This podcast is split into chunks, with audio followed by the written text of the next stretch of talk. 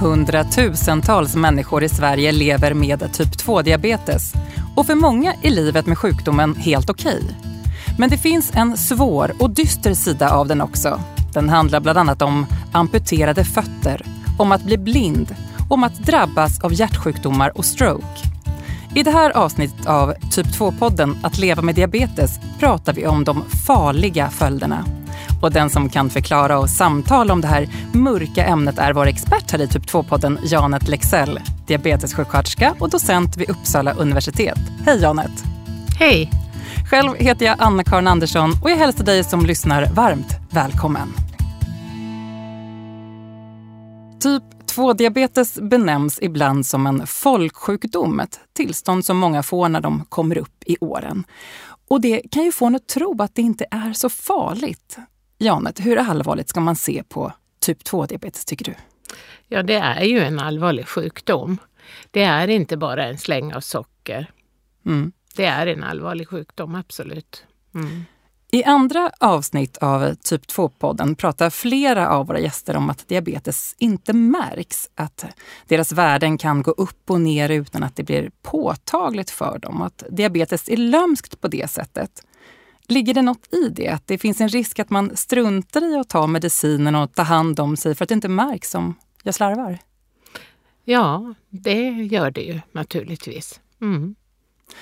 I det här avsnittet ska vi prata om de farliga följderna eh, och det kan ju skrämma lyssnare. Hur ska man ta till sig om, eh, det vi pratar om? Och så tänker du, Janet? Ja, jag tänker så här att eh, det är ju bra när man då har en sjukdom och känna till vad kan den här sjukdomen få för konsekvenser. Och då kan man också förstå på ett annat sätt varför man när man går till diabetesmottagningen tar prover. Och det gör ju att man tidigt då kan upptäcka om man har några förändringar på något av organen som du nämnde tidigare. Mm. Och det tycker jag ändå att eh, det är att ta hand om sig själv och vara lite snäll mot sig själv, faktiskt. Idag finns det också väldigt, väldigt bra medicinsk behandling som man kan sätta in på ett tidigt stadium. Det finns en rad komplikationer vid diabetes. Vi kan inte gå in på dem allihop här och har heller ingen möjlighet att ge råd i detalj här i Typ 2-podden. Men vi ska gå in på problem med fötter, ögon och hjärt och kärlsjukdom. Mm. Och vi börjar nerifrån och vandrar uppåt. Så vi tar fötterna först. Ehm, hur kan jag själv märka tidiga problem med fötterna vid typ 2-diabetes? Ja, det är ju att eh, du får inte samma känsel som tidigare. Eh, du kanske trampar på ett, en glasbit utan att du ens känner det. Mm. Så att det är känseln. Men det syns kan, inte någonting? Ja, alltså man kan ju se vissa felställningar. Men det kommer ofta senare skulle jag säga. Mm. Vad beror de här fotproblemen på då? Ja, det blir alltså skador i nerverna som eh, leder till fötterna på grund av då att eh, kärlen blir eh, förändrade vid typ 2-diabetes. Och det kallas för neuropati alltså patologiska sjukliga förändringar i nerverna. Vid läkarkontroller så, så kollas eh, då och då fotstatusen. Vad kan ni inom vården upptäcka genom att kika på fötterna? Ja, dels så kan vi upptäcka eh, de här symptomen eller de här neuropatin som jag talade om tidigare på ett tidigare stadium genom att man gör olika undersökningar. Men också titta lite på hur ser foten ut? Kanske behövs det en fotvård här. Så du kan se eh, före patienten så att säga att, att det är en förändring som... Ja, som är på gång på kanske. Mm. Och det är otroligt viktigt, vill jag tillägga, att man sköter sina fötter väl när man just har typ 2-diabetes. Mm. Många går till fotvård mm. som du nämnde. Mm. Var, varför är mm. det bra? Då? Därför att man, då ska jag vilja säga så här till lyssnarna. Att ni ska gå till en medicinsk fotvårdare, inte en fotvårdare i allmänhet. Utan be att få en remiss till den eh, fotvårdaren som har den här kompetensen och kunskapen. För annars så kan fotvården ställa till med mer problem än nytta. Mm. Så är det. Eh, och då kan ju de fila fötterna på ett bra sätt, de kan klippa naglarna på ett adekvat sätt. De kan också se tidiga tecken på, på förändringar, på eventuella sår som är på gång. Och du nämnde att ta hand om sina fötter är någonting jag kan göra själv hemma också. Absolut, och det får man bra råd ifrån sin diabetessjuksköterska. Det finns bra 1, 2, 3, 4, 5, 6, 7, 8, 9, 10 punkter man ska tänka på när man tvättar fötterna hemma. Ja, det var en hel massa punkter. Ja, ja. men det är viktigt att tänka på det, så det ska man fråga efter. Mm. Fråga efter det, hörni. Mm. Vi ska ju inte värja oss för det obehagliga har vi bestämt eh, i det här avsnittet. Så, så hur kan fotproblemen utveckla sig om det går för långt? Ja, eh, här skulle jag vilja berätta om en kvinna som är blind och hon har också haft diabetes en massa år. Hon har stenkoll på, på sin diabetes och sitt blodsocker. Helt plötsligt en dag så upptäcker hon att sockret stiger. Och hon gick igenom sin checklista och kunde inte förstå varför blodsockret helt plötsligt gick upp och ner. Sen gick hon till en medicinsk fotvårdare och hon upptäckte ett litet sår på en av hennes tår. Och eh, dessvärre så slutade det med att hon fick amputera sin tå. Varför måste det eh, leda till amputation? Jo, därför att eh, blodsockret i sig är viktigt för att få en god tillförsel till vävnaden och framförallt syret ska dit för att läka olika sår som vi får. Men på grund av det höga blodsockret då så blev det sämre tillförsel till det här lilla såret som hon hade. Och det här lilla såret i sin tur gav då upphov till ett högt blodsocker och på det viset så blev det då en ond spiral. Och det som är så att säga worst case scenario det är att man behöver amputera ja. hela foten mm. eller kanske till och med ja. båda. Ja. Hur påverkar det en människas liv att bli av med sina fötter? Ja, det är ju en traumatisk händelse, absolut.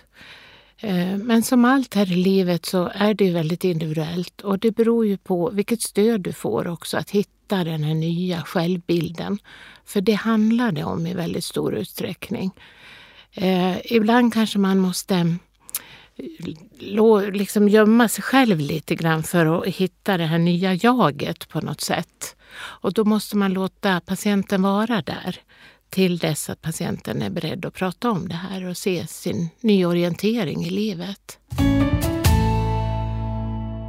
Vi ska gå vidare och prata hjärt-kärlsjukdom kopplat till typ 2-diabetes. Och nu blir det en rad siffror som kan vara jobbiga att höra. För personer med typ 2-diabetes har 30% högre risk att få hjärtinfarkt, 4 till 5 gånger högre risk att drabbas av hjärtsvikt och dubbelt så hög stroke-risk. På vilket sätt hör hjärta och kärl ihop med diabetes, Janet? Mm.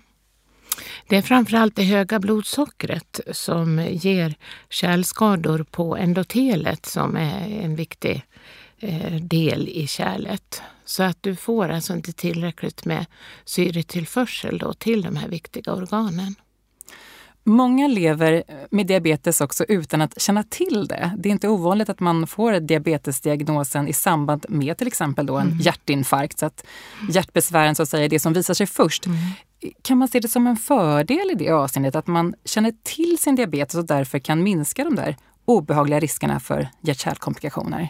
Ja, det är ju det det gör. Eh, det är ju jätteviktigt att känna till det här för att man förstår också hur viktigt det är att ta hand om sig själv och sin kropp och se fördelar med att ta en promenad än inte ta någon promenad alls till exempel. Att ta sina mediciner regelbundet.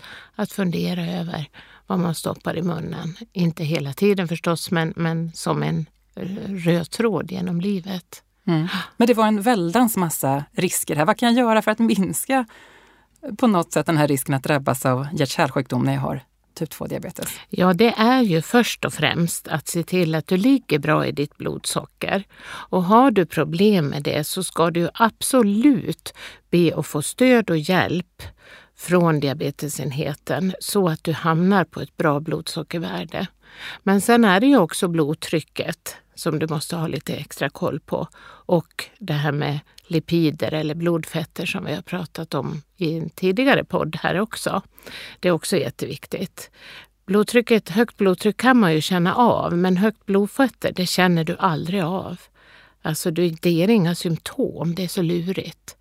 Och därför är det viktigt att se det som en fördel att du får komma kontinuerligt till diabetesmottagningen och kolla upp de här blodproverna. Vilket jag ju inte får då, som inte har diabetes till exempel. Och så har det kommit många nya effektiva behandlingar som hjälper till att minska riskerna. Sen har det kommit jättemycket fina mediciner, absolut. Och det är det jag menar, kombination av det och livsstilsförändringar då, då lever man ett gott liv. Men det kräver ju sin man.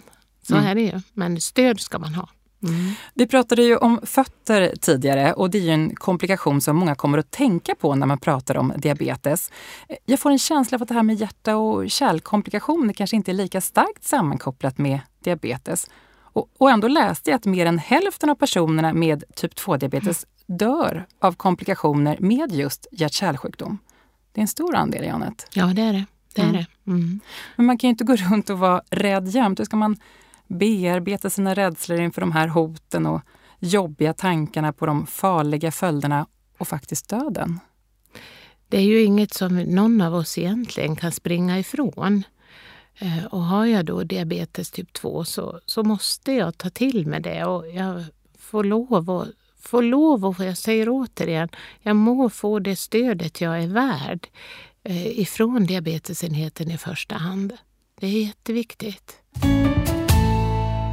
Vi går nerifrån och upp som sagt, så från fötter och hjärta har vi nu nått upp till ögonen och det är ett ämne som du ömmar för, Janet.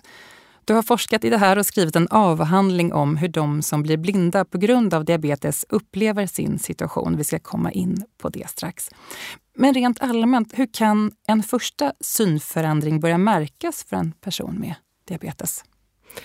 Ja, alltså det, det, det är det som är problemet. Att en första synförändring kommer ofta väldigt sent. Och eh, då har det gått väldigt långt i, i alltså de för sjukliga förändringarna i ögat. Så att det är ingenting man märker. Mm.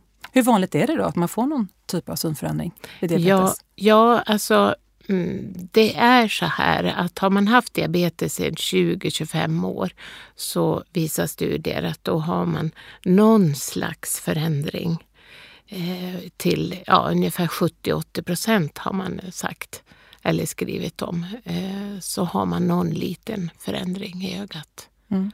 Alltså och, och varför påverkas synen vid diabetes? Jo, det är ju för att eh, när, när förändringarna sitter via ma nera makula, det vill säga gula fläcken, för det är den vi ser med. Det är den som, inte den vi ser med, för vi ser med hjärnan, men, men den tolkar synintryck som den skickar upp till hjärnan. När förändringarna är belägen där, det är då synförändringarna kommer. Inom vården så brukar ju ögonen kontrolleras. Vad är det ni undersöker då? Ja, det är tidiga tecken på kärlförändringar och det, heter retinopati. Då. Mm. Och vad innebär det? Ja. Det fina ordet du sa nu. Retinopati, ja, ja. retina är näthinnan mm. och pati betyder ju, eller patologiskt, att det är en sjuklig förändring i näthinnan. Och då ser man som ett kärl, jättevackra bilder där, man ser som kärl, kärlbädd som ligger där. Och då ser man att kärlen är utspända och att det kanske blir vätska lite grann ifrån kärlen ut i, i, ög, i den omkringgivande vävnaden. Då. Mm. Mm. Och även om det är vackert på bild så vill jag ju inte ha det så gärna. vad, vad händer om jag får det? Ja, alltså om du får det så, så får du nedsatt synförmåga. Mm. Såväl på nära håll som också på längre, på lång sikt. Och värsta scenariot är ju blindhet. Nu har vi en nollvision i Sverige. Vi har tagit en nollvision att ingen får bli blind i Sverige. Mm. Och det är väldigt få idag som blir blinda till följd av diabetes, men som ändå kan få en kraftig synnedsättning. Men det är återigen det, forskningen går framåt. Det kommer nya behandlingsmetoder. Tidigare så hade man bara laserbehandling. Men nu finns det också andra möjligheter att få Eh, som man också till och med kan se bättre efter en behandling. Laserbehandlingen den förbättrade inte synförmågan men den höll synförmågan i schack. Men däremot de här sprutorna då som man kan få i ögat, de ger en synförbättring. Även om det finns en nollvision eh, och eh, det finns goda behandlingar som, som du nämner, eh, så finns ändå risken där mm. att bli blind. Mm. Och tanken på att förlora synen mm. är något som skrämmer väldigt många. Varför då? Ja, det, det är en skrämmande... Det, det kan man ju bara tänka sig själv. Jag tänkte väldigt mycket på det, att det måste vara fruktansvärt och inte från att ha sett och inte ser. Jag kan inte se färger, jag kan inte se alla förändringar, jag kan inte se byggnationer, jag kan inte ut och resa och uppleva nya miljöer. Alltså för mig personligen så var det det värsta som kunde hända. Och det var ett av skälen att jag ville tillfråga de här personerna som var blinda. Går det överhuvudtaget att leva som blind? Mm. För du har ju doktorerat kring mm. det här och din avhandling visar bland annat att de som har ett diabetesrelaterad blindhet mm. uttrycker sämre viljekraft och förmåga att hantera sitt liv och sin vardag jämfört med andra blinda. Mm. Vad beror det på? Ja, det beror ju på att du har då två saker du måste ta hänsyn till i ditt liv. Du måste hela tiden kontrollera din diabetes, ditt blodsocker. Sen ser du inte. Och ehm, eh, det är också så att du kan ju inte läsa av blodsockret med ögonen.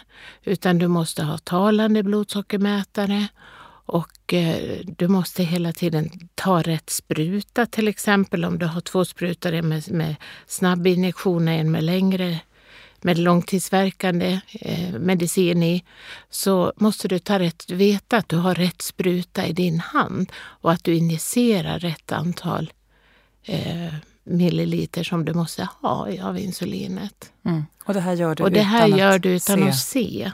Mm. Mm. Och det kräver sin man. Men jag skulle också vilja säga det att det finns individuella skillnader, såklart. Mm. Mm. Det blev ett allvarligt eh, program det här. Om man efter att ha lyssnat på oss känner sig orolig eller nedstämd, vad ska man göra eller tänka då? Ja, jag tycker att man i första hand ska ta kontakt med sin diabetessjuksköterska, som man ju har, som är min individuella kontakt. Och är jag inte nöjd med den diabetesvård jag får tillhandahållen, då tycker jag att då ska jag kräva en annan, då får jag skriva om mig på en annan vårdcentral som är bättre. Och det kan göra med en fråga eller en känsla också av att jag känner mig lite rädd och orolig. Det behöver inte vara något specifikt medicinskt? Nej men absolut inte. För det är ju också en drivkraft. Som, eh, att vara lite rädd, det är ju en drivkraft och då är man också öppen kanske för nya möjligheter, för nya strategier i livet. Med det tackar vi för den här gången. Tack till dig, Janet Lexell. Tack diabetessjuksköterska och docent vid Uppsala universitet. Återstår bara att säga att Typ 2-podden Att leva med diabetes är en produktion från det forskande läkemedelsföretaget Böringer Ingelheim. Och jag som leder podden heter Anna-Karin Andersson och jag säger hej svej och på återhörande.